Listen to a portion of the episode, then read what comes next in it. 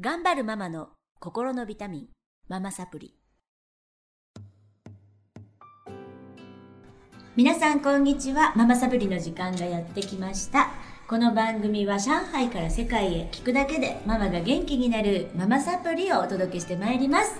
えー今日もスタジオの方に、えーママサプリを先月まで、えー受けていただいてました5人プラス1人あの可愛いね、えーお客様にお越しいただきまして、えースタジオからお届けしてまいりたいと思いますどうぞよろしくお願いしますお願いします。はい今週はゆかちゃんの、えー子育てのお話をお伺いしていきたいと思うんですけれども、はい簡単な自己紹介をお願いしますはい。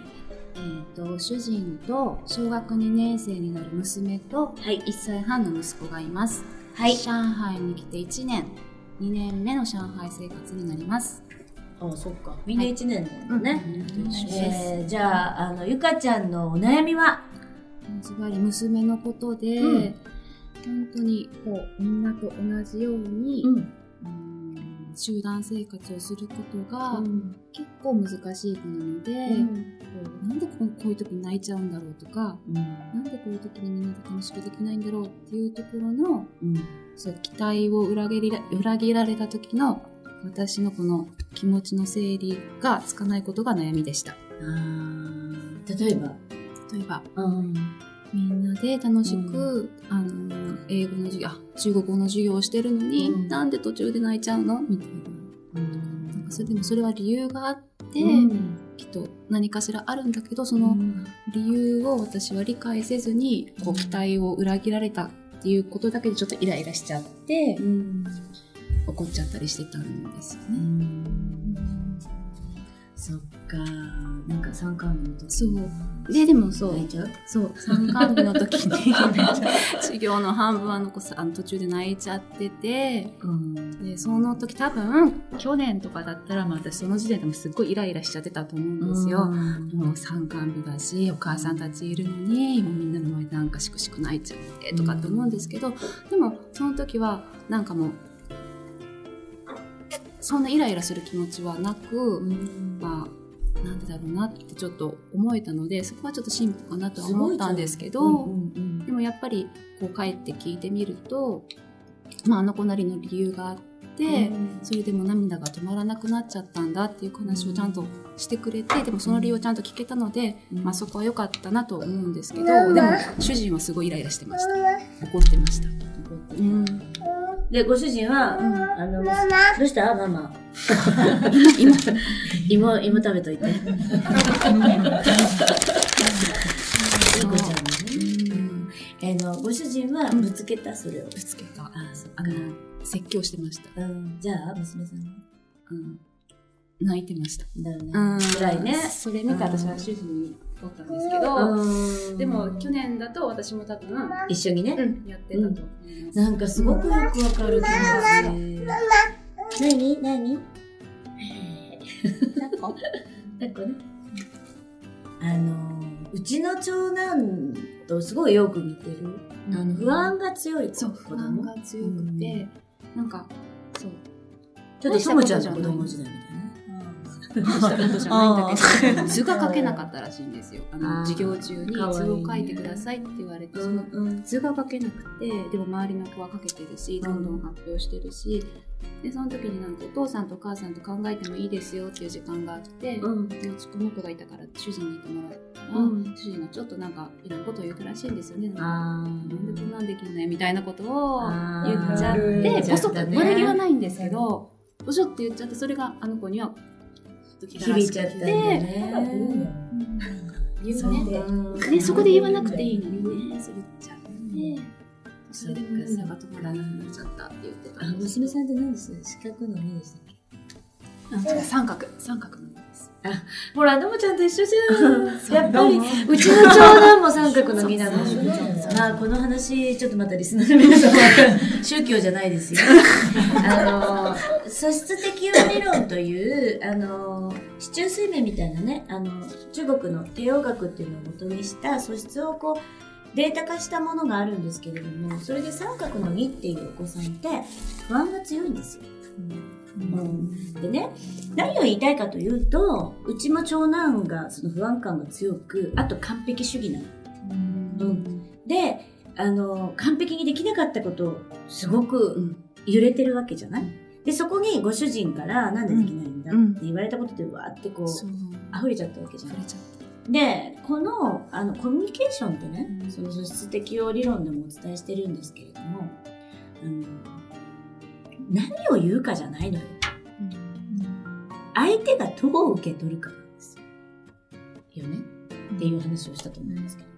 相手が不安感の強い、えっと、揺れてる子供の場合言っていいことと言っちゃいけないことがあって、やっぱりねそれをあの学んだらすごくコミュニケーションうまくいく、あのただ自分の感情をぶつけたり言いたいことぶつけるのがコミュニケーションじゃなくてこれはママ友でも人間関係全部一緒です会社でも一緒なんだけどそうするとすごくうまくいくんだよね。ゆかちゃんいろいろ勉強してくださったから、なんとなく、だけど、えっと、腹が立たなかったそう、すごいシンプル。かわいそうって思っちゃう。なんか、なんかあるなって思っちゃって。よかった。そう。それが相手の身になって考えることができたってことですよね。でも2日後ぐらいになんかちょっとムカムカして、ちょっと言っちゃったんですよね。なんで泣いたの？泣いちゃったよねって感じで、なんかちょっと言っちゃったんですけど。泣いちゃったな、お前みたいな。そうそうそう。ちょっと我慢できたかな。そう。あのね、うん、まあ、それもそうだし、えっと、ゆかちゃんは、じゃあ参観日の時に娘さんが、どういう状況だったら最高なんですか？うーん、やっぱり、楽しくこう授業を受けながら、うん、贅沢を言えば、うん、はいはいとかって言って、うん、ね、の授業に参加し参加してる姿を見れたら嬉しいなっていう、はい、そう希望というかだよね。そう願望みたいなのがありますよね、それは全部やっぱべきなんだよね、その子にとってそれが最高の状態であるとは限らない、でね今私ちょっと本当に気になるニュースであの先日ねあのあるお母さんから聞いたのが日本に住んでるお母さんなんですけど今の日本の教育って全員をリーダーにしましょうっていうのがあるらしいのね。なんか全員当番でリーダーに。私これってすごくおかしなことだなと思っていて、その素質理論とか習うとわかるんですけど、リーダーになりたいこと、全然それに価値を感じない子っているわけですよ。うん、だからリーダーがリーダー最高っていう考え方ありきのこれ教育ですよね。リーダーになるのがこの世で最も素晴らしいことだ。そうではないじゃん。リーダーがいたら縁の下の力持ちが必ず必要で、どっちが優れてるってないと思うんですね。うん、で子育てももう本当にそうでいろんな子がいます。で兄弟でもリーダーになれる子と、なれない子がやっぱりいる。でもどっちが素晴らしいっていう問題じゃないじゃん。でこの自分のべきをやっぱりこう私たちって何々するべき何々であった方がいいっていうのはもう染みついてますよねこういう教育で。まあもちろんリーダーがいいし、積極的に発表できるのがもちろんいいし、あと何？お友達と仲良くなれる方がいいし、でも本当にそう？っていうお話ですよ。で、インターは、あの、中国に住んでて思うのが、あんまりここが曖昧。うん。うん。なんかいろんな子がいて当然。で、リーダーやりたくない子もいるよね。でもこういうところがいいよね。で、なんかな、あると思う。なんかある感じがするのね。だから、ほんとバラバラじゃないですか。でも日本っていうのは、ちょっとなんか作られた、いい子像みたいなのがあって、そこに当てはまらないと内心も悪くなっちゃうし、うん、なかなかちょっとすごく難しい教育っていうかね、だからこそ優秀なんでしょうけど、いいとこもあるんだけど、結構優秀な子多いんだけどね。だから、まずその、ゆかちゃんが何々するべきが、ちょっと取れかかってる。ちょっと、っていうことがいいことだよね。そうですよね。旦那様が、やっぱりまだまだ濃いんだけど、でもやっぱりお母さんだと思う。お母さんに認められた子はちゃんと育ちます。お父さんっていうのは怒る、えっ、ー、と、対象でいいんですよ。だって怒る人もいなきゃいけないじゃん。社会的に、やっぱりそれは、参観日で泣いたり、するのは社会的には良くないですよね。絶対に社会に出たらそれ求められるから。それをお父さん教えていいと思う。でもお母さんが、その子の立場に立って、何があったの？図が書けなかった。ああ、じゃあ辛かったね。何々ちゃんのことだから辛かったと思う。よく頑張ったね。っていうことができたら、なくなってきます。で、うちの子も、三角のに、えっ、と、ゆかちゃんの子供、ともちゃんと一緒に。いまだに、今ね、18歳ですけど、積極的に発表する子ではないですよ。には変わらなかった。で、これ、そしたら変わらない。で、彼はそこが大事なんじゃない。絶対。彼がそうなったとしたら、彼らしくないので、彼は幸せではありません。お母さん何望んでるかっていうと、子供の幸せでしょ？じゃあ子供がしの資質をそのまま無理せず楽しめる子であればいいわけじゃん。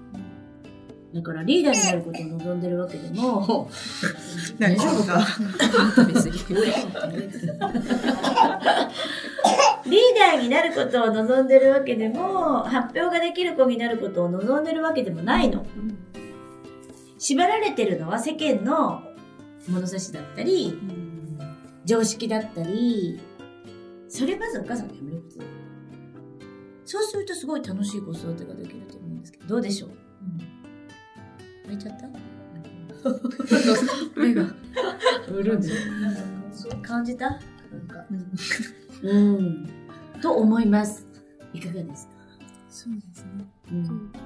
ガッとこう、イラッとしたその感情をぶつけるんじゃなくて、まず、聞く、あ、聞くっていうこと、子供のそう気持ちを聞けるようには少しはなったかな。まず想像するってことだよね。そう、多分何があるどうしただろんだろう？うなっていう。で、今あの子泣いてるけれども、絶対不本意なはず。うん、悲しいだろうな。うん一番悲しいのは子供だから。そう。そう、なんかそう図が書けないって言って、前々からなんか言ってたんですよ、私に。あ、そうなんだ、つって私も流しちゃってて、うんそれが多分、参観日にできなかったのが辛かったから、あそこをちょっとね、前もって何か教えといてあげればよかったなってちょっと。で、自分を責めちゃう気そうそうそうそうね。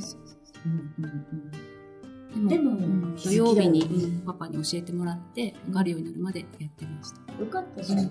うん。で、できたら思いっきり褒める。うん。昨日のあなたより今日のあなたが成長してるっていうことを やっぱり伝えていくと本当どんどん子育てって楽になってくると思うでやっぱり子供に一番身につけさせないといけないのは自己肯定感だから、あなたがあなたのままでいいんだよっていうことねをやっぱり伝えていくことができたらどんな子供もどいろんな子供いますよ。その不安感が強い子。えっと、人になんかすごいきついこと言っちゃう子。いろいろ特徴あるけれども自己肯定感さえ持ってたらちゃんと育ちますのでそのいいところを、えっと、伸ばして育つことができるので。はい。それでみんなでまた楽しく子育てをしていけたらと思います。はい。はい、今日はゆかさんのお悩み相談でした。また次週からもまだまだこのメンバーで続きますので、皆様お楽しみになさってください。それでは今日はこの辺で、さよなら。さよなら。